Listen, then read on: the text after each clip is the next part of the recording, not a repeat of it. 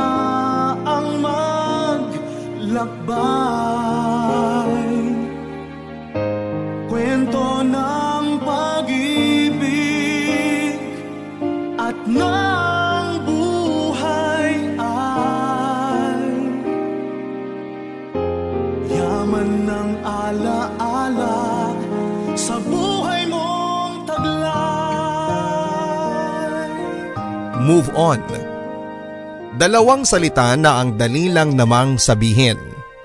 Pero, bakit kaya ang hirap gawin? Mga salitang madalas mong naririnig sa iba kapag nasasaktan ka. At kapag iniwan ka at wala ng pag-asang maayos pa. Move on. Mga kapusong kabarangay, ito ang mga salitang pagsasaluhan natin ngayong araw. Paano nga ba talaga magawa ang mga salitang ito? Kapag nalaman ba natin ang tunay na ibig sabihin ng mga salitang ito, ay malalaman na rin natin kung paano isasagawa ito. Move on. Nagawa mo na nga ba ito? At nasabi na ba sa iyo ang mga salitang ito? Pag move on, kaya mo ba to? Pakinggan natin kung makakayana ng mga bibida sa ating kwento ang dalawang salitang ito. Tara, sabay-sabay tayong mag-move on sa ating mga nakaraan. Dito lamang sa mga kwento ng pag-ibig, buhay at pag-asa sa nangungunang Barangay Love Stories. Dear Papa Dudut Sige, isigaw mo pa. Lakasan mo pa para marinig sa langit na gusto mo nang makalimot. Ito ang mga salitang sinabi ko kay Neta. Isang gabi habang nasa dulong kalsada kami kung saan ay tanaw na tanaw ang mga maiilaw na bahay. Gabi na noon papadudot. Pasado alas 11 na pero pakalat-kalat pa rin kami sa dulong parteng ito ng kalsada. Kailangan namin eh. Kailangan ng best friend kong si Neta. Ayoko na. Diyos ko, hayaan niyo na po akong makalimutan siya. Ito ang malakas na sigaw ni Neta. At ilang beses niya itong inulit-ulit sa pagbabaka sakaling marinig ito ng nasa itaas. At ibigay na sa kanya ang hinihiling niyang pag-move on. Pero ibang mga nakarinig at di nila ito nais. Dumaan ang isang sasakyan na kulay pula kung saan ay lulan ang limang magkakaibigan. Dalawang babae at tatlong lalaki. Walang forever talaga miss. Ito ang sabay-sabay nilang sinabi at saka nagtawanan palayo. Gusto sana naming sigawan ng mga ito pabalik pero naging mabilis ang pagharurot ng sasakyan kaya hinayaan na lamang namin. Nang wala nang tunog ang kanilang sasakyan ay saka kami nabalutan ng katahimikan. Pareho kaming nagkatinginan at kahit madilim ay nakita ko pa rin ang kislap sa mga mata ng aking best friend at hindi ito dahil sa kislap ng saya kundi sa kislap ng papabagsak na luha. Ang katahimikan naming pareho ay nabasag. Nang unti-unti ay narinig ko ang paghikbi nito at bago pa man tuluyang mapalakas ang kanyang pag-iyak, ay niyakap ko na ito at pinatahan. Okay lang yan, Bes. Makakalimot ka rin. Makaka-move on ka rin. Ito ang mga salitang sinabi ko sa kanya. Mga salitang paulit-ulit kong sasabihin sa kanya. Sa mga susunod na parte ng kanyang kwento. Ako nga pala si Sally, ang best friend ng babaeng kailangan ng makapag-move on. Tama na yan. Bes, ano ba? Hindi lako ang isang bote ng beer na kabubukas niya lang. Nasa isang bar kami isang Sabado at sinamahan ko si Neta dahil sabi niya ay gusto lang daw niyang magpahangin.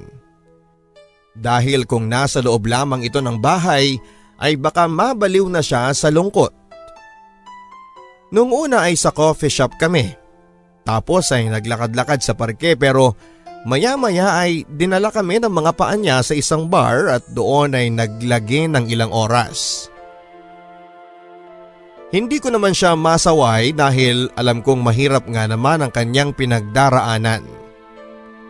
Pero nakailang bote na kasi ito ng alak at tila ayaw nang magpaawat. Ano ba? Kaya ko pa. Isa na lang promise. Nauutal pa nitong sabi. Ayaw pa niyang tanggapin sa sarili niya na lasing na ito at paulit-ulit niyang sinasabing kaya pa niya kahit na hindi naman totoo. Mapula na ang kanyang pisngi, pabagsak na rin ang talukap ng kanyang mga mata. Amoy chiko na ito at tila nga hindi ko na mamumukhaan ito dahil basag na basag na ang kanyang itsura. Anong isa na lang? Eh kanina pa yung isa mo ah. Tama na at uuwi na tayo. Kinawayan ko ang waiter at hiningi na ang bill. Dinukot ko sa kanyang bag ang wallet niya at saka nagbayad ng lahat ng ininom niya. Alam ka namang ako ang magbayad nun. Ano siya, sineswerte. Matapos magbayad ay inakay ko na ito palabas ng bar. Ito ang eksena namin ilang gabi na. Nakakasawa na kung tutuusin pero kailangan ko siyang tulungan. Paano nga ba kami humantong sa ganitong sitwasyon? Halika at ikukwento ko sa inyo ng buo. Tapos na tayo. Hindi na ikaw ang mahal ko. Ito lamang ang mga salitang ginamit ni Jake para tapusin ang labing dalawang taon nilang relasyon ni Neta. Ang kapal ng mukha nito na harap-harapang sabihin ito sa aking best friend kasama pang babaeng pinalit nito sa kanya. Saksi ako sa relasyon nilang dalawa dahil high school pa lamang kami ay kaming tatlo na ang magkakasama. Ako ang third wheel nila kaya alam ko kung gaano binigay ni Neta ang lahat-lahat sa kanya na walang hinihintay na kahit na anumang kapalit. Tapos isang araw, isang araw bago ang birthday ni Neta ay nakipagkita sa kanya si Jake para ibigay ang pinakapangit na regalo niya sa kanyang buhay. Ang makipaghiwalay at iharap ang babaeng ipinalit nito sa kanya. Andun ako noon papadudot, nag-aayos ng balloons at inaasikaso ang ibang bisita. Andun ako noon nang makita ko ang tahimik na pag-iyak ni Neta at ang dahan-dahang pagluhod nito habang nagmamakaawang sabihin ni Jake na isang malaking biro lamang ang sinabi niya. Pero nakalabas na ng pintuan si Jake at ang babaeng pinalit nito ay nakaluhod pa rin si Neta at walang humpay sa kanyang pag-iyak. Hindi mawari ng mga bisita niya kung ano ang gagawin. Nagtitinginan lamang ang mga ito at punong-puno ng awa ang mga mata nila sa mga nangyari sa aking best friend. Nilapitan ko ito. Lumuhod kasabay niya. Niyakap at sinabayan ang kanyang pagluha. Sally, eto ang bungad sa akin ang sagutin ko ang tawag ni Neta isang madaling araw ng lunes. Napabuntong hininga na lamang ako at kahit mahina ang kanyang boses ay alam kong lango na naman ito sa alak. E nasan ka ba neta?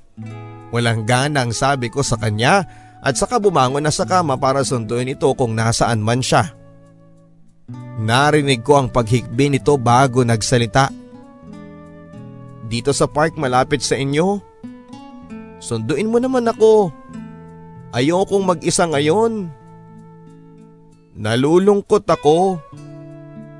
Namimiss ko na siya.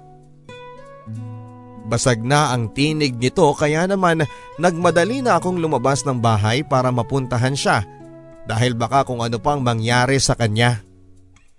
Nang makarating na ako sa sinabi niyang parke at nakita ko itong may hawak pa na basyo ng beer habang pinupunasan ng basang mukha dahil sa pag-iyak. Nilapitan ko ito nang makita niya ako ay pilit itong ngumiti. Tumayo siya sa pagkakaupo sa gilid ng parke pero agad ding natumba dahil nga sa kalasingan. Mabuti na lamang at naalalayan ko pa siya bago pa man bumagsak ito ng tuluyan. Kinuha ko ang bote sa kanyang kamay at ibinuhos ang laman nito sa damuhan papadudot at saka ibinulsa ito habang inalalayan paalis ng parking yon si Neta.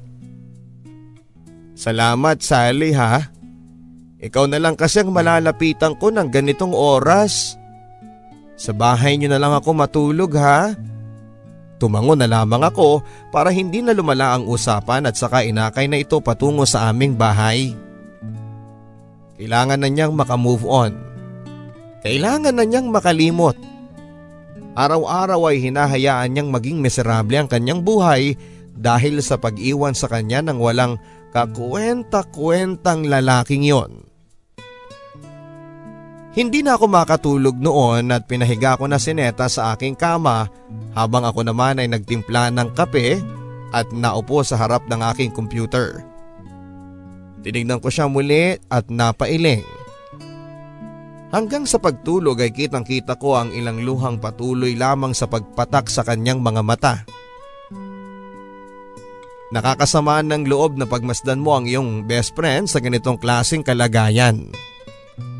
Napakabuti niyang tao at alam niya ng lahat. Hindi ko alam kung bakit hinayaan ng Diyos na mangyari ito sa kanya. Tumingin ako muli sa aking computer at gagawin ko na ito. Tumipa ako sa keyboard at hinanap ang iba't ibang paraan para tuluyang makalimot sa isang bigong pag-ibig. Inabot ako marahil ng dalawang oras sa kakahanap ng totoong makakatulong sa kanya mga paraan na aprobado sa iba at hindi lang basta-bastang nakalathala sa kung saan. Sinulat ko yon isa-isa sa aking notebook at nang matapos ako ay muli ko siyang tinignan at saka pabulong na nagsalita. Okay lang yan, Bes. Makakalimot ka rin. Makaka-move on ka rin.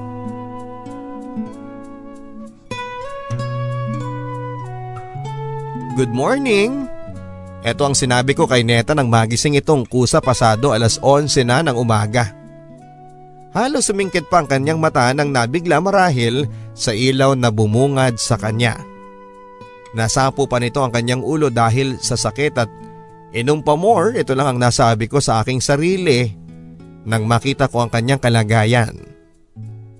Inabutan ko ito ng tubig at agad-agad niyang naubos ito at saka inabot naman ang isang kapeng matapang. at walang asukal, yon ay para mausawan ito kahit papaano dahil matinding usapan ang aming gagawin sa oras na yon.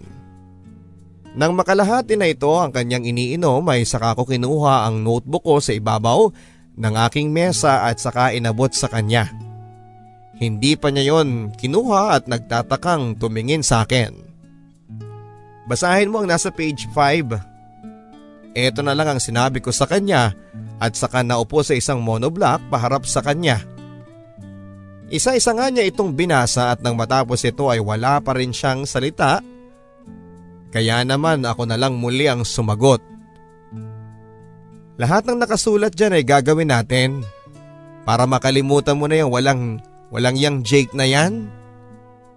Ibubuka sana niya ang kanyang bibig para kumontra pero inunahan ko na itong magsalita. Hindi ka pwedeng umayaw. Gagawin natin yan. Sa ayaw at sa gusto mo, lahat ng nakasulat dyan ay gagawin mo. Gusto mo pa ng kape? Ito ang huli kong sinabi sa kanya at nang tumango ito ay tumayo na ako para muling magtimpla ng kape. Kape naming dalawa dahil mahaba ang gagawin naming pag-uusap sa araw na yon.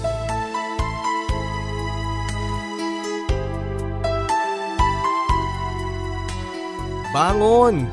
Alas 5 na ng umaga noon at nakapag-jogging na ako noon at handang-handa na sa tatakbuhin naming pag-move on ni Neta.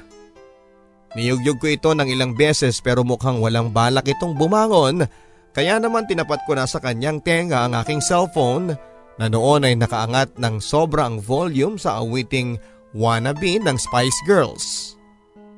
Nagulat ito sa tunog pero mas piniling magtalukbong para harangan ng malakas na kanta pero agad kong tinanggal ang kumot sa kanya at saka sinabing ito ang unang araw ng pag-move on mo. Huwag ako bes, bumangon ka na dyan.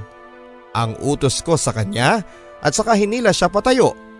Wala na itong nagawa pa at nagtungo na sa CR habang nakasimangot na sinusuot ang kanyang idadamit. Sa una ay sa subdivision lamang nila kami magsisimula pero noong kalaunay lumabas kami nang makita namin ang liwanag. Kita kong bagot na bagot siya pero wala akong pakialam. Ang sabi sa internet ay magandang paraan ito para mawala ang utak niya sa kakaisip sa lalaking nanakit sa kanya. At aminin na natin na gaganda pa ang kanyang katawan. Nang mapagod na kami pasado alas 7 na yon ng umaga, ay nagpa siya akong ayain siyang magkape sa isang coffee shop na hindi naman kalayuan sa aming kinapupwestuhan. Maganda rito at may mga bulaklak sa gilid ng shop kung saan ay nakikita mula sa loob ang mga ito. Yun ay dahil sa malaking bentanang salamin. Tuloy-tuloy ako sa pagpasok dito at umorder ng kape at dalawang slice ng cake para sa amin. Tuwang-tuwa ako noon pero ang best friend ko ay tahimik lamang na nakamasid sa paligid. Chocolate cake ang kinuha ko kasi ang sabi nila ang chocolate daw ay nakapagpapalabas ng happy hormones sa ating katawan. Dahilan para makalimot sa problema at maging masaya. Kaya naisip ko na kailangan ito ng best friend ko. Dito na muna tayo neta. Doon na kami sa bintanang salamin kung saan ay makikita niya ang magagandang mga bulaklak at ang sinag ng araw. Alam ko na marirelax siya Naupo iyon doon at saka malungkot na tumingin sa labas at saka malungkot ding pinagmasda ng kape at chocolate cake sa kanyang harapan. Dito kami unang nag-date ni Jake. Dito niya ako unang dinala noong nililigawan pa niya ako. Pareho ng cake at pagkain. Pagkatapos noon ay dahan-dahan siyang tumikim sa cake at saka bigla na lamang naluha. Palpak. Palpak. Ito ang masasabi ko sa unang araw ng pag-move on ni Neta. Palpak talaga.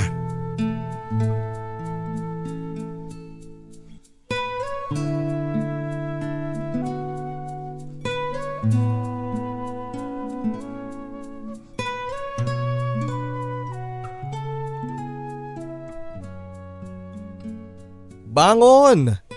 Ikalawang araw ng pag-move on ni Neta. Alas 8 na noon ng umaga. Kinalampag ko na naman ito at alam kong medyo napipika na siya pero wala akong pakialam. Bakit ba? Eh siya nga eh ilang gabi at madaling araw ako nitong binubulabog pero hindi siya nakarinig ng reklamo sa akin. Five minutes. Ito ang sinabi sa akin ni Neta at nagtalokbong ng kumot. Niyugyug ko ito dahil marami pa kaming plano sa araw na yon at noong gabi naman ay pumayag siya sa mga gagawin namin. Bango na! Ito ang muli kong sinabi sa kanya pero hindi pa rin ito gumagalaw. Hindi na rin sumasagot pa. Pinagbigyan ko ito ng ilang minuto at para makatulong na rin sa kanya ay binuksan ko ang kanyang cabinet para hanapin na ang isusuot niya para hindi na kami matagalan pa sa oras na bumangon na ito sa kama. Ang kalat ng kanyang cabinet at hindi naman ito ganon dati. Isa ata si Neta sa mga pinakamalinis at pinakamasinop na taong kakilala ko.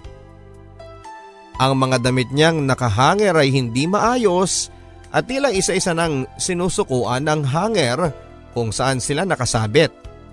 Nakalkal masyado ang mga dating nakatiklop nitong mga damit. Hirap akong hanapin ang gusto nitong damit kung ganito yon kakalat. Isasara ko na sana yon pero napansin ko ang isang karton na nakalagay sa loob ng cabinet sa bandang ibaba. Dinampot ko yon at saka nilabas. Dahan-dahan ako nagtungo sa kanyang mesa para malaman kung ano ang nandon at tama ang una kong hinala. Mga gamit ito na magpapaalala sa kanilang naging relasyon ni Jake.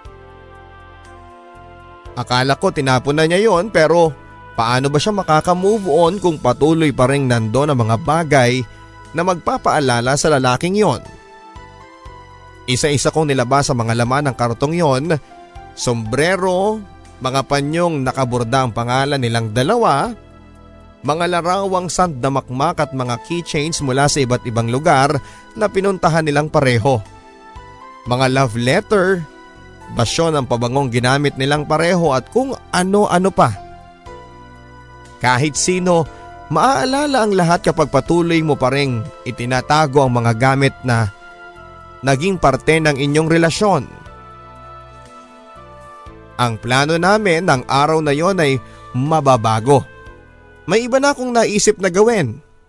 Ito ang gagawin namin sa ikalawang araw ng pag-move on ni Neta. May lighter ka ba? Tanong ko kay Neta nang sa wakas ay bumangon na ito sa kama. Papungas-pungas pa itong tumingin sa akin at tila naguguluhan. Anin mo naman yung lighter. Ah, saglit lang may naiwang lighter pa dito si Jake, kukunin ko lang. Nainis ako nang marinig kong muli ang pangalan ng lalaking yon. Kinuha niyang lighter sa kanyang tukador at bago inabot ito sa akin ay nagtanong muna siya. Aanin mo ba? Pilit kong kinuha yon sa kanyang kamay bago ako sumagot. Susunugin ko lahat-lahat ng alaala ng ex mo na nandyan sa karton na yan. Tara na! Nakita ko ang pagbuka ng kanyang bibig dahil sa gulat at nagawa pa ako nitong pigilan sa pamamagitan ng paghawak sa aking braso pero kinabig ko ito. Pinasunod ko siya at ginawa naman niya. Nagtungo kami sa likuran ng kanyang bahay sa parte kung saan ay may mga nakita kaming tuyong dahon na kawawalis lamang ng kanyang ina. Kinuha ko ang mga iyon at saka nilagay sa basurahang lata na wala ng laman malapit sa amin. Hindi na nagsalita pa si Neta noon. Marahil ay nabigla sa aking plano. At nang makontento na ako sa rami ng dahong na ilagay ko ay may pinagawa ako kay Neta. Isa-isa mong itapon ang mga gamit ninyo ni Jake dyan sa basurahan bago natin silaban. Umiling ito papadudot. Pinandilatan ko siya ng mata kaya naman napilitan na ito sa kanya inilagay sa basurahan ang mga gamit nila. Una ang sombrero.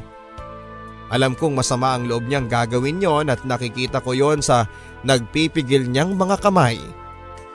Nang nadampot na niya ang panyong pula na nakaborda ang pangalan ni Jake ay napahinto ito bigla at kinuyom sa kanyang kamay ang panyong hawak niya. Ito yung panyo na inabot niya sa akin nung unang-una niya akong nakitang umiiyak sa school clinic dahil sa takot ko sa injection.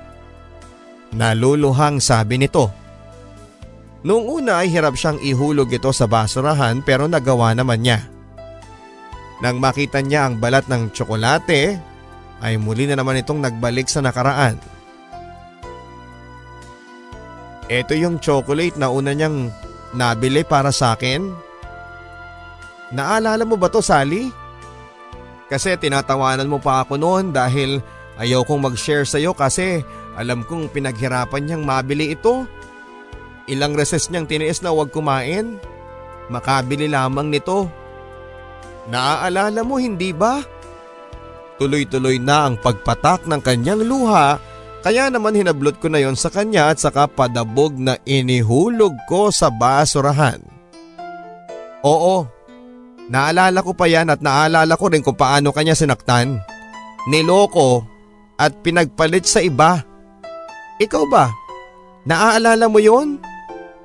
Sa sobrang inis ko ay ibinuhos ko na ang laman ng karton sa basurahan at agad-agad na sinimulan na itong paliyabin bago pa man makadampot si Neta dito. Hindi na dapat dahan-dahanin ang pagsunog sa alaala ng lalaking yon. Dapat isang bagsakan, isang mabilisang pagsunog ang gawin sa lahat ng alaala niyang naipon na nakasama ni Neta. Habang andito ako, hindi ako papayag papadudot na muli niyang masaktan ang kanyang natitirang alaala sa best friend ko.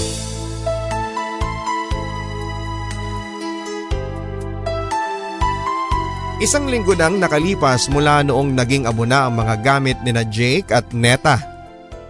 Isang linggo nang nakakalipas na kahit nawala na ang mga alaalang yon, ay patuloy pa rin ang puso at utak ni Neta sa pag-alala sa kanya. Maraming bagay na itong hindi nagagawa mula noong iniwan siya ni Jake.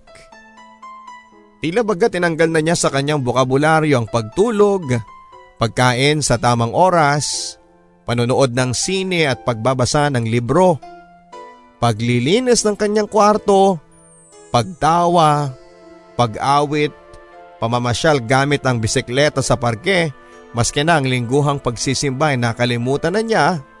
Kaya naman isang araw, inaya ko ito na magsimba. Tulad ng dati ay unti-unti nang ibinabalik ko ang dating niyang nakasanayang gawin. Ibabalik ko ang dating niyang buhay. Ibabalik ko ang dating siya. Tara bes, simba tayo. Kailangan nating ipagdasal ang lahat. Baka sakaling ito lang yung hinihintay ni Lord. Yung lumapit ka sa kanya para tuluyan na niyang bawiin yung sakit. Akala ko'y tatanggihan ako nito o makikipag-argumento muna pero nagulat ako nang tumango na lamang ito at matipid na sinabing, Tara! Walang gaanong tao sa simbahan nang makarating kami doon. Palibasa Martes noon ang tanghali at wala pang misa. Mas maganda na yung ganito para payapa kaming makapagsabi ng aming saloobin sa Diyos. Naupo kami sa unang hilera ng mga upuan. Nakita ko sa mukha ni Neta ang lungkot lalo na noong tumitig ito sa altar bago pumikit at nagdasal.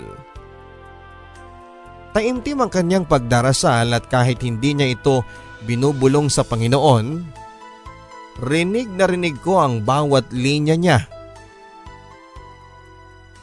Panginoon, ang sakit-sakit po.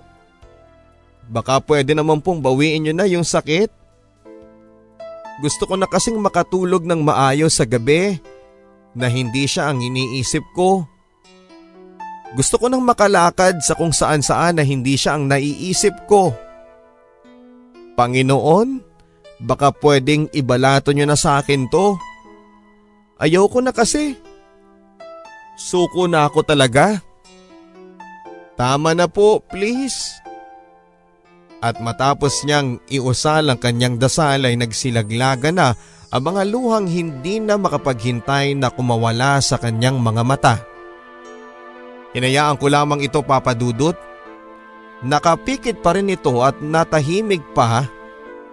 At pagkatapos noon ay nagmulat siya at tumingin mula sa altar at unti-unti nang sumilay ang ngiti sa kanyang labi. Ito ang unang beses mula noong inayakan niya si Jake na nakita ko siyang nakangiti. Ito na kaya ang simula ng pag-move on ni Neta? Sana nga dahil iyon din ang dinadasal ko kanina. Alas tres na noon ng madaling araw nang magulat ako sa pagtunog ng aking cellphone. Inis ang naramdaman ko noon dahil kasarapan na ng tulog ko at sino naman kaya ito? Padabog kong kinuha ang cellphone sa aking mababang nightstand. Nakita ko sa screen ang pangalang Neta ang tumatawag. Galit na sinagot ko ang kanyang tawag. Pagagalitan ko pa sana ito pero naunahan ako ng iyak. Neta, bakit? Nag-aalalang tanong ko at napabangon ako sa kama at naupo habang hinihintay ko ang kanyang isasagot. Noon naman ay hinahagilap na ng aking mga paa ang aking tsinelas. Nang maisuot ko na yon ay saka ako tumayo para lumabas dahil nalaman ko na rin na nasa labas ito ng aking bahay. Andito ako sa labas ninyo. Pagbuksan mo naman ako ng pinto.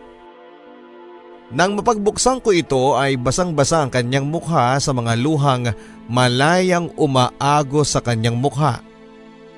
Nagkatinginan kami at sa huli ay siya rin ang unang nagsalita. In a relationship na sila sa Facebook. Sabay pakita ng Facebook profile ni Jake sa akin kung saan ay lantaran nilang inihahayag sa buong mundo ang relasyon nila nang ipinalit niya kay Neta. Hindi ako nakasagot papadudot at back to zero na naman ang pag-move on ni Neta. Pinapasok ko ito habang akbay-akbay siya sa takot na baka mabuwal ito dahil nga sa halos nanginginig na ang buong pagkatao nito sa kanyang nabalitaan. Pinaupo ko ito sa aking sofa, salita ito ng salita tungkol sa sakit na kanyang nararamdaman at sa sama ng loob nito kay Jake na hindi man lang Hinintay na makapag-move on siya bago ito naglantad ng bagong relasyon sa Facebook. Hindi na ako masyadong nakinig pa sa kanyang mga sinabi. Nakatayo na lamang ako sa kanyang likuran at kinuha ko ang kanyang cellphone na hindi niya namamalayan at blinako na nga si Jake kasama ang bago nitong girlfriend. Matapos noon ay binalik ko sa kanya ang telepono. Hindi niya alam ang ginawa ko. Bahala na kung ito ang paraan para matigil na siya sa kakasubaybay sa buhay ng kanyang ex, ginawa ko nga. Hindi na ako nagpaalam sa kanya na pumunta na sa kusina at makalipas ang dalawang minuto ay bumalik ako sa sala para iabot ang mainit na gatas sa kanya. Kalma! Inumin mo yan at matulog ka na muna dito sa sala. Kailangan mo nang magpahinga. Kailangan ko na rin magpahinga. Pumasok ako sa aking kwarto at kinuha ang isang unan at manipis na kumot. Inabot ko yon sa kanya at saka nagsabing good night. Yun lamang at iniwan na siya para hindi na humaba ang kanyang drama. Aayain ko sana si Neta na magpunta sa birthday ng aking pinsang lalaki. Sabi kasi nila, ang sabi lang ha, na minsan mas napapadali ang makalimutan natin ang taong nanakit sa atin kapag may panibagong taong darating sa ating buhay. Na magtuturo sa atin kung paano nga ba ang tamang mahalin. Kababalik lamang galing sa Australia ng pinsang kong ito at dito niya sa Pilipinas gustong ipagdiwang ang kanyang kaarawan. Excited na ako noon na ipakilala si Neta pero nang dumating ako sa bahay ni Neta, pasado alas 6 ng gabi ay nakabihis na nga ito. Nakabihis na pang party. Saan naman ito pupunta? Mukha naman siyang masaya dahil pasayaw-sayaw pa ito sa harapan ng kanyang salamin At nang makita niya ako, ibigla niya akong hinila palabas kaagad ng bahay. Tara, samahan mo ko. Ito lang ang kanyang sinabi at halos hindi na ako nakapagsalita pa dahil hinila na ako nito para maglakad at maghanap ng taxi. Nagulat pa rin ako sa kanyang ginawa na hindi ko na nasabi sa kanya ang plano kong ipakilala siya sa aking pinsan na kanina pa siyang hinihintay. Alam mo yung Jake na yan? May utang pa sa aking 8,000 yan. Ang kapal ng mukha niya. Hanggang sa ngayon hindi pa nagbabayad. Tapos, tapos ang baho pa ng paa niya. Amoy shawarmang bulo kapag pagod galing sa basketball. Tapos grabe yan. Bobo yan sa math at sa history nung high school. Hanggang college eh, sa akin nagpapagawa ng assignment yan. Tapos, tapos. Hindi na nito natuloy ang kanyang sinabi dahil tila nauhaw ito at lumagok muli ng beer. Panglimang bote na nito ng beer at wala naman akong magawa noon dahil parang nanghina akong pigilan siya dahil nga hindi natuloy ang plano kong ipakilala siya sa pinsan ko. Nawala na ako ng gana. Kanina pa tawag ng tawag ang pinsan ko pero hindi ko na lang sinagot dahil nga nahihiya na rin ako. Alangan namang ipunta ko si Neta doon ng gano'n ang itsura niya. Pulang-pula ang mukha nito na amoy chiko pa. Tapos alam mo ba? Nung high school tayo, kamuntik na yang hindi makamarcha dahil nga sa hindi ba bagsakin sa math? Eh ako pang gumawa ng paraan para pumasayan eh. Lagi kaming magkasama tuwing hapon para turuan ko siya ng mga dapat niyang gawin. Bobo eh. Tapos doon kami sa kubo. Doon, ililibre niya ako ng cornic at soft drinks. Tapos kending tsokolate. Tuturuan ko siya ng ganito, ganyan pero hindi siya makaintindi kahit na simpleng bagay. Paano ba naman kasi panay ang titig nito sa akin at sinasabing ako ang pinakamagandang babaeng nakita niya. Na ang swerte-swerte niya kasi girlfriend niya ako. Ang kaninang tumatawa, galit at nanlalait na sineta ay biglang nanlambot at nabagsak ang boses. Hindi na siya nakakapag-concentrate sa pagtuturo ko sa math. Nakakainis siya kasi nakatingin lang siya sa mga mata ko at sinasabing ako lang ang mamahalin niya hanggang sa dulo. Humikbi ito at eto na naman tayo. Akala ko'y maganda ng simula na nilalait nito ang ex niya. At alam na niya ang mga maling dahilan kung bakit hindi na ito dapat na umasa pa sa kanya. Pero sa huli papadudot ay bumalik na naman siya sa dati. Ang galing ni Bess, mahal na mahal niya ulit si ex. Bakit ganon Sally? Kung maganda ako, kung swerte siya na ako ang girlfriend niya, eh bakit nasa iba siya ngayon? Umiiyak na ito at saka sumubsob sa mesa at humagulhol. Mabuti na lamang papadudot at maingay ang kumakanta kaya hindi narinig ang kanyang pag-iyak. Pero mas lalo lamang umiyak nang umiyak si Neta dahil theme song pala nila ang I'd rather na kinakanta ng walang hiyang nagvivideoke. Wala na akong nagawa noon kundi ang haplusin ang yumuyugyug niyang likod. Okay lang yan, Bes. Makakalimot ka rin. Makaka-move on ka rin.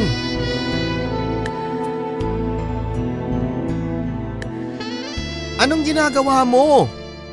Nakikipaghablutan ako sa cellphone ni Neta nang mahuli ko itong umiiyak at nagmamakaawa sa kanyang ex sa cellphone. Sabi niya ay pupunta lamang ito ng CR at hinayaan ko na. Baka naman kasi maglalabas lang ng lahat ng kanyang nainom kaya pinabayaan kong mag-isa pero noong napansin kong natatagalan na ito ay sinundan ko na siya sa CR ng bar. Tahimik sa parting yun ng bar kaya naman dinig na dinig ko ang bawat linya niya kay Jake. Ano bang ginawa ko sa'yo? Bakit kailangan mo kong ipagpalit sa iba, Jake? May kulang ba sa akin? May sobra ba? Sabihin mo lang at handa kong baguhin lahat ng ito para sa'yo. Bumalik ka lang. Bumalik lang tayo sa dati. Parang awa mo na. Ito ang mga eksaktong linya na nakakapagpanting ng aking tenga. Mas lalo lang magmamalaki ang Jake na ito sa ginawa niyang yon. Kaya naman hindi ko na napigilan ang aking sarili. Nang makuha ko ang telepono sa kanya ay saka ko siya sinigawan. Paano ka makaka-move on sa kanya, Neta? Kung ganyan ang ginagawa mo. Paano mo siya makakalimutan? Kung hanggang sa ngayon nilalapit mo pa rin ang sarili mo sa kanya. Alam mo bang nakakapagod ka na? Hinila ko na ito bago pa makapasok at nang mabayaran ko na ang aming bill ay sinakay ko na ito ng taxi para maihatid sa kanila. Inis ako noon. Nahihirapan na rin ako na tulungan siya makapag-move on kahit na ano ang gawin ko. Kung hindi naman ito tutulungan ng kanyang sarili, ay wala na akong magagawa pa. Hindi niya magagawang makalimutan ang ex niya at sa loob ng taxi nga ay pinaramdam ko sa kanya ang sama ng loob ko. Medyo nausawa na nga ito na panay ang sulyap nito sa akin pero hindi ko siya tinitignan o kinakausap hanggang makauwi ito ng bahay. Bahala na siya. Sawa na akong tulungan kung siya eh kung ayaw niyang kalimutan at mag-move on sa ex niya. Problema na niya yon. Suko na ako. Nakakasawa na papadudot. Nang makarating ako sa bahay ay tumunog ang aking cellphone. Isang text mula kay Neta ang natanggap ko. Sorry. Ito lang ang text niya at napangiti at napailing na lamang ako bago tuluyang makapasok sa loob ng aking kwarto. Neta, katok sa kanyang kwarto. Nakailang katok katawag ako pero wala pa rin itong sagot kaya pinasya kong pumasok na lamang sa loob. Wala ito at saan naman kaya ito nagpunta? Kanina pa akong text ng text sa kanya at tawag ng tawag pero wala itong sagot at sinipat kong mabuti ang kanyang kwarto. Grabe, nakalimutan na talaga nitong maglinis. Inayos ko ang kanyang mga nakakalat na gamit na hinayaan lamang niya sa kanyang sahig. Pinulot ko yon isa-isa at nang matapos ko ay sinunod ko ang kanyang kama. Pinagpag ko ang kanyang kumot pero sa ginawa kong ito ay nahulog mula doon ang kanyang cellphone. Iniwan nito yon. Hindi niya ugaling gawin yon papadudot at lagi niyang bitbit ang kanyang cellphone kahit saan pa siya magpunta. Nang buksan ko yon ay saktong walang password. Kaya naman malaya kong napakialaman ito at nainis lang ako dahil nakita kong tinext niya si Jake at sinabing pupuntahan niya ito para makipag-ayos. Kaya naman tumakbo na ako palabas ng kanilang bahay at agad na tinungo ang bahay ni Jake. Naabutan ko nga doon si Neta. Nagwawala. Nakakahiyang tingnan siya papadudot na nagsisisigaw para pagbuksan siya ng pintuan ni Jake pero hindi nito ginagawa. Nilapitan ko ito pero hindi ako nagsalita at kinalma ko ang aking sarili sa aking nakikita sa kanyang ginagawa. Jake, ano ba?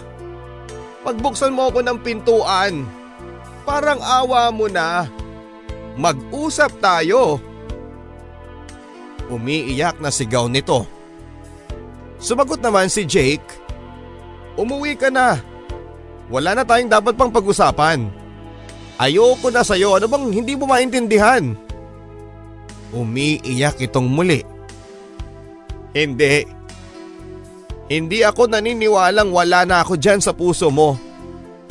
Nalito ka lang. Natuwa sa bago mo. Pero alam kong mahal mo ko. 12 years. Labing dalawang taon tayo, Jake. Ganun na lang ba kadaling itapon ng lahat? Hindi mo na ba naaalala lahat ng mga pangako natin sa isa't isa? Kasi ako naalala ko lahat eh. Kaya nga nandito ako. Gusto kong patunayan sa iyo na kaya ko pa rin to pa rin lahat ng mga pangakong nasimula natin. Humahagulhol na ito pero nagawa pa rin magsalita papadudot. Kinukurot ang puso ko sa aking mga nakikita. Mahal na mahal kita Jake. Parang awa mo na. Bumalik ka na please. Kung may pagkakamali man ako, itatama ko. Sabihin mo lang ang lahat. Lahat gagawin ko. Hindi ko na kaya na wala ka. Na hindi ka nakakasama. Na hindi ka nakikita. Mahalin mo ulit ako, Jake. Mahalin mo ulit ako. Nanghihina na ito papadudot at napaluhod na lamang sa harap ng pintuan. Dito na ako lumapit. Hindi ko na kasi kayang nakikita siyang ganito at walang sabi-sabing tinayo ko na ito at saka niyakap. Tara na. Tumango ito pero umiiyak pa rin at nang makalagpas na kami sa bakuran ni na Jake ay nagtangka itong lumingon pero inawat ko ito. Huwag ka nang lumingon pa. Huwag mo na siyang lingunin pa. Oh, ice cream ka pa. Inalo ko pa ito ng chocolate ice cream na kanyang paborito. Tumanggi na ito at sinabing ayos na siya. Hapon na noon at nasa isang mall kami at naglalakad-lakad. Nang makaramdam kami ng pagod ay nahinto kami sa isang ice cream parlor. Ito kasi ang madalas na nakakatanggal ng pagod, stress at lungkot sa aming pareho. Kailangan niya ito. Kailangang kailangan. Tinitignan ko siya habang nilalaro lamang ang natutunaw na ice cream sa kanyang lalagyan. Pinaglalaruan lamang nito ang cherry sa ibabaw ng kanyang ice cream. Malungkot ito Malungkot na naman. Malungkot na naman siyang lagi kaya nung araw na yon ay inaya ko talaga siya sa labas at mag-shopping at kung saan saan magpunta para kahit papaano ay maibsan ang kanyang lungkot. Pero wala pa ring effect sa kanya. Siguro e fresh pa rin sa kanyang mga nangyari nung sinugod nito si Jake sa kanyang bahay. Naiintindihan ko naman siya at mas lalo lang siyang nalugmok ngayon at naaawa ako sa kanya. Dahil wala akong magawa para maibalik ang pagsilay ng ngiti sa kanyang labi. Siguro mula sa simula ay nagtataka na nga kayo kung bakit ganito na lamang akong mag-effort na matulungan siya para makapag-move on sa kanyang ex. Alam ko na ang iba sa inyo marahil ay iniisip na tomboy ako at may lihim na pagtingin sa aking best friend. Nakakatawa kayo, hindi ganon.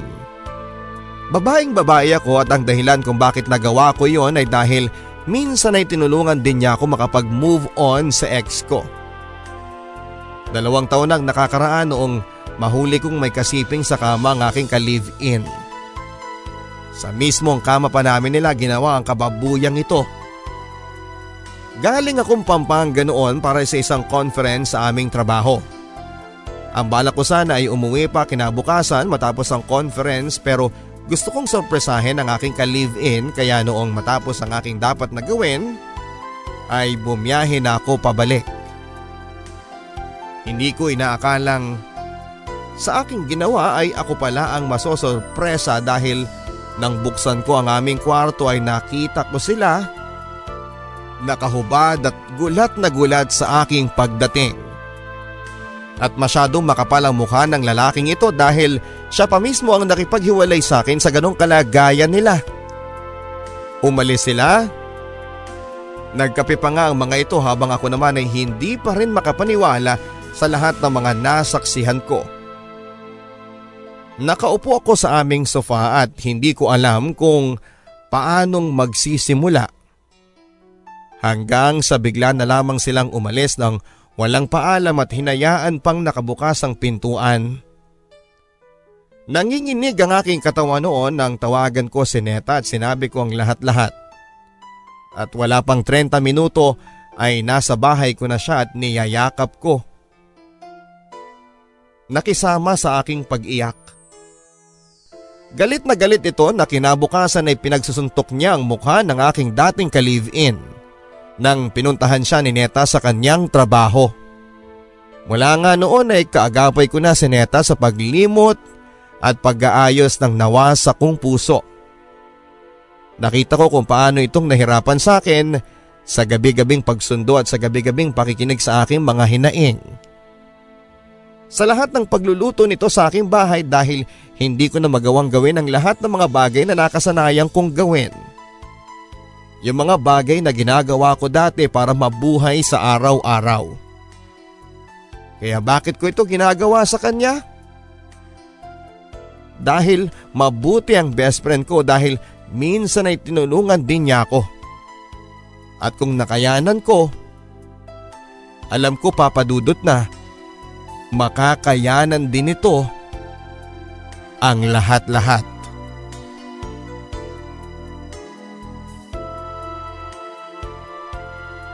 Tita, asan po si Neta? Tanong ko sa nanay nito nang madatnang kong wala si Neta sa kanila. Ewan ko ba dyan sa babaeng yan? Kaninang madaling araw pa lumabas. Hindi ko alam kung saan nagpunta. Iniwan pa ang cellphone niya sa sala. Nginuso nito kung saan naroon ang cellphone ng kanyang anak. Saan na naman kaya ito nagpunta? Nagpaalam na ako at saka lumabas ng bahay para simulan na hanapin si Neta. Nagtungo ako sa mga barn na madalas nitong tambayan sa public library, sa bahay ng mga katrabaho at kawork nito pero wala pa rin. Ilang oras ko na itong hinahanap at nagpatulong pa ako sa iba pero wala pa rin. Hindi ko na alam ang aking gagawin. Natatakot na ako na sa posibleng gawin pa ni Neta. Kinuyom ko ang aking palad sa galit na sumiklab sa aking puso nang maalala ko ang pagmumukha ni Jake. Lumakad ako at alam ko na kung ano ang dapat kong gawin. Tinungo ng aking paa kung saan ang direksyon ng bahay ng lalaking nanakit sa aking best friend. Nasa harapan ako noon ng kanyang pintuan at walang kagatol-gatol na pinagsisigaw ko ang pangalan ng lalaking ito habang walang humpay ang aking pagkatok ng malakas sa kanilang pintuan. Lumabas ito papadudot at gulat ang rumihistro sa kanyang mukha. Bago pa man ito makapagsalita ay inunahan ko na ito. Alam mo, ang kapal ng mukha mo. Ang kapal-kapal ng mukha mo. Alam mo ba kung anong klaseng hirap at sakit ang dinudulot mo sa best friend ko ngayon? Wala lang ba sa'yo ang lahat? Gabi-gabing lango sa alak at hindi na nakakaligo o kumakain man lang ng tama. Tinakasan na siya ng saya sa katawan niya na kahit na isang pilit ng ngiti hindi mo makikita sa kanya. Ang kapal ng mukha mo Jake. 12 years. 12 years kayo. Binigay niya ang lahat sa iyo pero anong ginawa mo? Niloko mo siya at pinagpalit pa sa iba. Harap-harapan pa. Ganyan ba katigas ang mukha mo? Binigay niya sa iyo ang lahat, alam mo yan. Kahit mga bagay na wala siya nagagawa niyang pagtrabahuhan para maibigay sa iyo pero anong ginawa mo? Anong sinukli mo? Umiiyak na ako noon dahil habang sinasabi ko yon ay hindi ko maiwasang mag-isip na baka sa mga oras na yon ay kung ano pa ang masamang nangyari sa kanya. Pero salamat ha. Dahil wala ka na sa buhay niya. Dahil ikaw mismong basura ang lumabas sa buhay niya. Pwede bang humingi ng pabor? Huwag ka nang babalik ha. Huwag na huwag mong ipapakita yung matigas mong mukha sa best friend ko. Matapos noon ay nagmarcha na ako paalis sa kanilang bakuran. Kitang kita ko ang pagkakonsensya sa kanyang mga mata kanina. At yun naman ang nais kong mangyari. Ang makonsensya siya sa kanyang ginawa at maisip niya ang totoong halaga ng babaeng pinagpalit niya sa iba. Hindi ko alam papadudot kung saan ako pupunta. At hindi ko alam kung paano ko makikita si Neta. Matapos akong makaalis ng bahay ni na Jake ay hindi ko na alam ang susunod kong pupuntahan. Hanggang sa mapahinto ako at bigla ay may naalala ako. Alam ko na kung nasaan siya. Agad-agad na pumara ako ng taxi at nagpahatid sa destinasyon na nasa isipan ko. Sigurado akong andito si Neta. Malakas ang kutob kong andito siya. Noong mga bata pa kasi kami ay madalas kaming magtungo sa isang luma at inabandonadong bahay sa malapit sa isang creek. Dito kami naglalaro papadudot. Nagsasabihan ng mga pangarap sa buhay at maski ang maiwasan ang utos ng mga magulang ay dito kami nagtatago. Madalas ay dito nagtutungo si Neta sa mga oras na hindi na niya kaya ang sobrang pressure sa kanyang pag-aaral hanggang sa makapagtrabaho na ito. Sa kanyang mga magulang kapag nag-aaway sila ni Jake ay dito siya nagtutungo para mabawi ang kanyang lakas. Dito rin niya ako dinala noong mga panahong niloko ko ng aking ex. At dito rin ako nakabangon mula sa sakit. Hindi ko rin alam pero dalawang taon na kasi ang nakakalipas noong huli ako nagpunta rito kasama si Neta. At totoong nakatulong ang lugar na ito para matanggap ko ang nangyari sa amin ng ex ko. Andun siya at ramdam ko. Andun siya dahil pakiramdam ko ay dumating na ang oras na gusto niyang tanggapin ang nangyari sa kanila ni Jake. At tama nga ako. Dahil nang makarating ako sa lugar na yon ay nandun siya. Nakaupo sa papasirang sahig ng porch ng bahay nakatingin sa creek na malayang umaagos ang tubig sa kung saan. Kahit sa malayo ay ramdam ko malalim talaga ang kanyang iniisip at lungkot. Sana makamove on ka na neta. Dalawang taon na siguro noong huli tayong nakita ng mga engkanto dito ano? Nagbibiro kong sabi nang makalapit na ako ng tuluyan sa kanya. Tumingin ito sa akin na punong-puno ng lungkot ang mga mata. Naupo ako sa tabi niya at nakisabay sa pagtingin sa creek. Naalala mo pa ba kung paano ako nakagambala ng mga lamang lupa dito dahil sa lakas ng iyak at sigaw ko noon? Kasi sabi mo kailangan kong isigaw lahat ng sakit na nararamdaman ko. Kasi kilala mo ako. Hanggat maaari gusto ko lang na ilihim lahat ng sakit pero nagawa mo akong pasigawin dito. Pagkatapos noon, naramdaman ko na na medyo umayos ang pakiramdam ko. Medyo naramdaman kong kaya ko na. Medyo naramdaman kong makakaya ko na Nakalimutan siya. Alam mo yung medyo lang, pero nakaya naman. Medyo lang pero yun na kasi yung simula eh. Hanggang yung medyo naging buo na. Buo na ang loob ko na iwanan ang nakaraan. Yung lahat ng sakit na dinulot niya ng ex ko. Kaya nga alam ko na magsisimula ka sa medyo kaya mo Medyo nagagawa mo. Medyo gusto mo nang kalimutan siya. Ayos lang yun. Yung nasa medyo stage ka pa lang at least nagsisimula ka na hindi ba? Nakangiti kong sabi sa kanya pero hindi pa rin ito makangiti ng buo sa akin. At nauunawaan ko naman yon. Matapos noon ay wala nang nagsalita sa aming muli hanggang sa marinig ko ang kanyang nababasag na tinig. Ang tinig na bumasag din sa aking puso. Bes, kaya ko pa kaya? Sa tingin mo eh, kaya ko pa talaga makalimutan siya? Ang hirap kasi eh.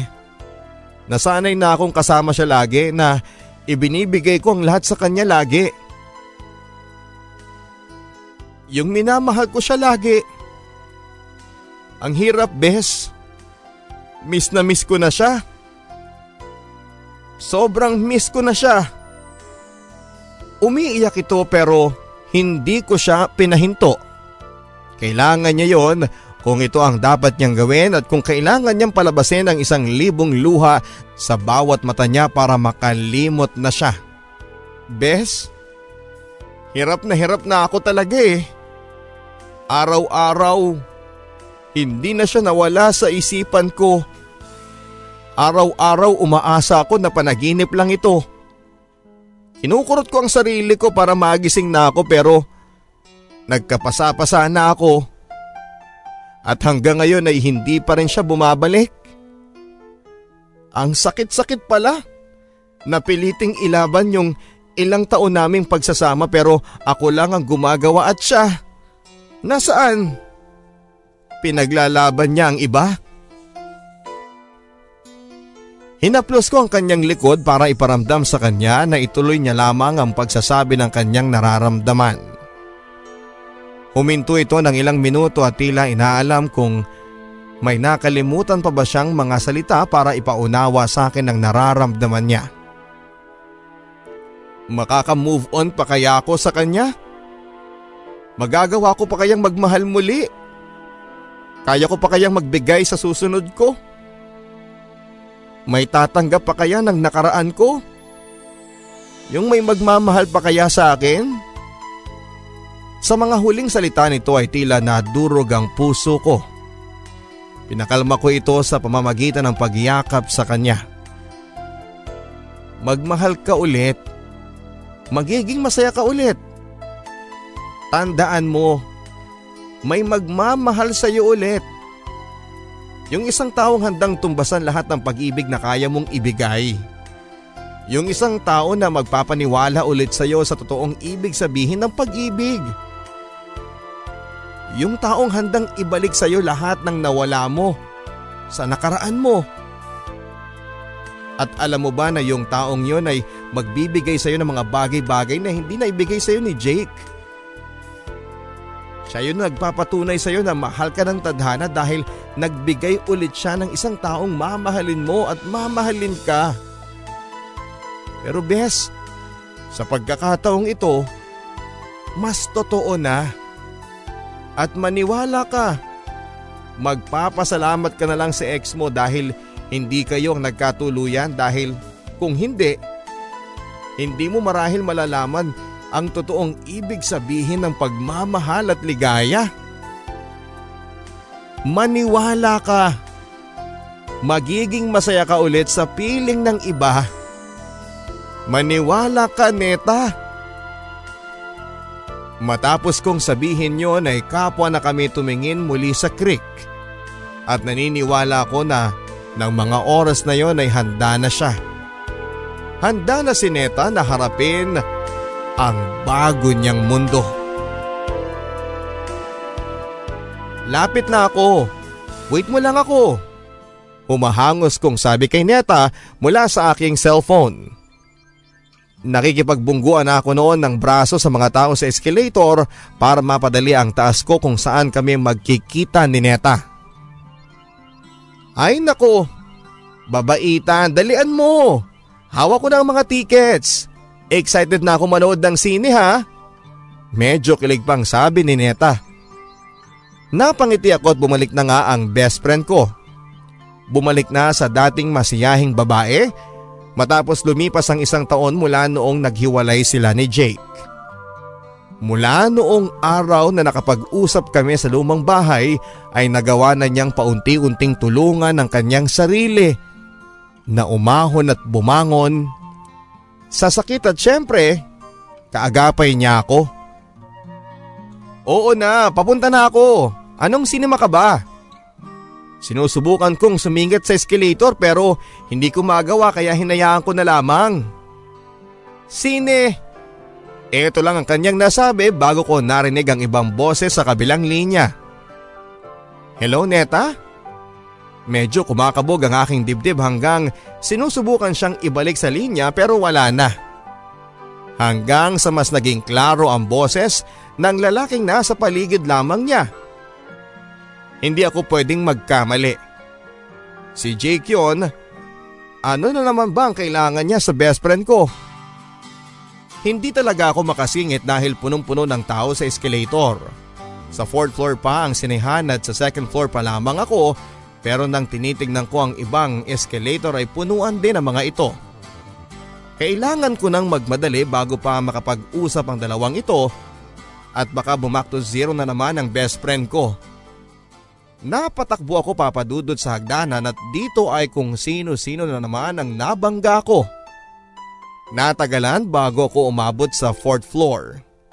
Inuda ko sa unang side ng sinihan pero wala ito doon kaya nagtungo naman ako ng patakbo sa kabilang side at doon ay nahagilap ng aking mata si Neta at si Jake.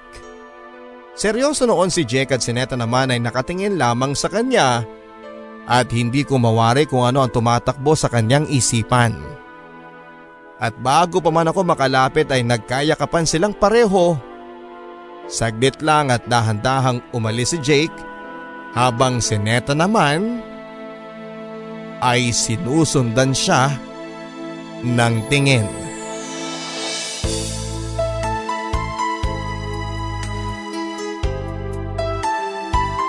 O anong sabi ng magaling na Jake na yon? Bigla akong lumitaw sa kanyang likuran matapos makalayo si Jake kay Neta. Nakakagulat ka naman. Natatawang sagot nito na hindi ako nagsalita at hinintay na sagutin niya ang tanong ko. Halika saglit doon sa veranda. May 15 minutes pa naman bago sumalang ang pelikula eh. Tara! Hinila ko nito at noong makarating kami sa veranda ay saka ito nagsalita. Nasalubong ko siya habang kausap ka. Nakipagkumustahan nung una pero iba na ang tingin niya eh. Alam mo yung parang dati nung parang bago-bago pa lang kami? Ganong klasing tingin. Inaya niya ako magkape, catch up lang daw tapos sabi ko eh baka magalit ang GF niya. Ang sabi naman niya, matagal na raw silang wala. Three months after ko raw sumugod sa kanila eh naisip niyang hindi niya raw mahal yung babae talaga. Bumuntong hininga ito at tumingin sa akin. Actually, hindi ko lang sinabi sa iyo pero nitong nakaraan ay sinubukan niya akong i-text para kumustahin. Nag-text din siya kina mama at papa para kumustahin ako dahil hindi nga raw ako nagre-reply sa kanya. Nakatingin lang din ako sa kanya habang nagkukwento. Hindi ko pa rin mabasa ang itsura nito kaya hindi ko talaga alam kung ano ang nasa isipan ni Neta.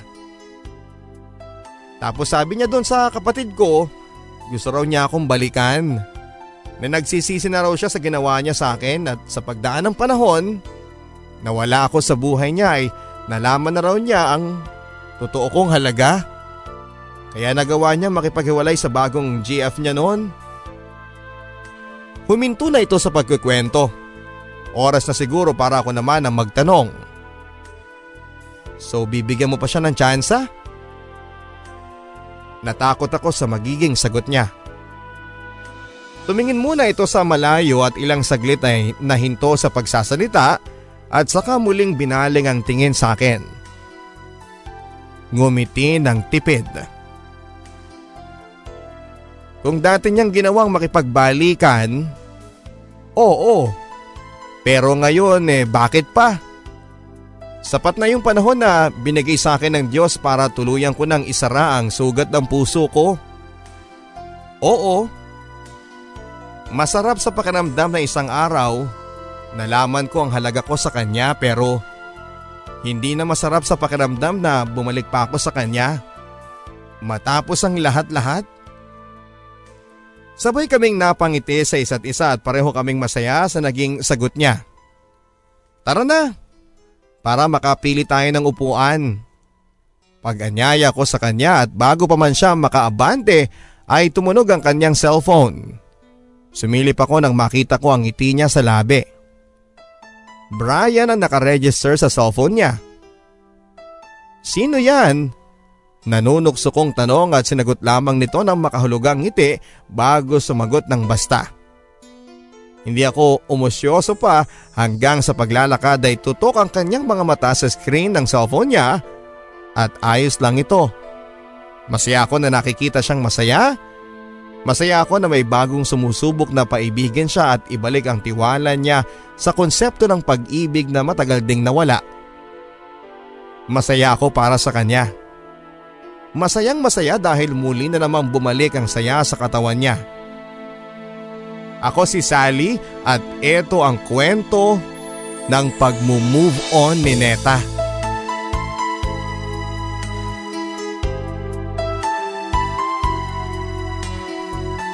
Alam ko ikaw, ikaw na nakikinig ngayon, ikaw na pakiramdam mo ay tapos na ang mundo mula noong iniwang ka ng taong minahal mo.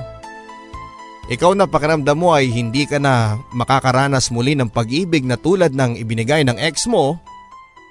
Maniwala ka, makakayanan mo rin yan. Alam ko ikaw na nakikinig ngayon sa programang ito na nahihirapan, kagabi lang ay umiyak ka hindi ba? Kagabi lang ay inisip mo na naman siya para maging dahilan para muling mangulila ang iyong puso sa kanya. Na dahilan para hindi ka makakain ng maayos sa umaga, tanghali at sa gabi, inuuna mo pang umiyak sa unan dahil pakiramdam mo ay eto lang ang kakampi mo sa iyong pinagdadaanan. Maniwala ka sana sa akin kapag sinabi kong makakayanan mo yan. Magagawa mo ulit na ngumiti sa umaga at sa tanghali kapag ikaw ay naglalakad sa mga lugar na dati ninyong pinupuntahan ng ex mo ay magagawa mo ding hindi na masaktan. Kapag naalala mo yung mga bagay na pinag-usapan ninyo habang naglalakad dito. Sa gabi, hindi na masikip ang iyong dibdib bago piliting matulog para makalimutan ang sakit. Hindi ka na rin magigising sa madaling araw dahil kumikirot muli ang iyong puso dahil naaalala pa ng iyong katawan ng sakit na dulot ng paglisan niya sa iyo. Maniwala ka sana kapag sinabi ko sa iyong lahat ng ito ay pagdadaanan mo lang at isang araw ay magigising ka na lang na magaan ang loob mo at makakayanan mo na muling harapin ang mundo. Ikaw na nakikinig ngayon Isang araw ay makakayanan mo na muli na harapin at ipakita ang iyong mukha na tapos na sa pag-iyak at pagluluksa. Basta maniwala ka lang na darating ang araw na magsasara na ng tuluyan ang sugat na iniwan sa iyo ng nakaraan. Ikaw na nakikinig ngayon. Malaki ang tiwala kong makakangiti ka pa matapos ang unos na pinagdadaanan mo ngayon. Maraming salamat kay Sally sa pagbabahagi ng kwento ng kaibigan mong sineta. Sana ay nagsilbing inspirasyon ng kwentong ito sa mga kapuso po natin na may dinadanas na paghihinagpis at nahihirapan na makapag-move on. Ang kwentong inyong napakinggan ay muling isinalin para sa radyo ni Gremlin D. Umali. Ang ating theme song na may pamagat na alaala ay inawit naman ni Maestro Jimmy Horado. Ako po ang inyong tagapagsalaysay sa mga kwento ng pag-ibig, buhay at pag-asa. Ang inyong Mr. Barangay Love Stories, Papa Dudut.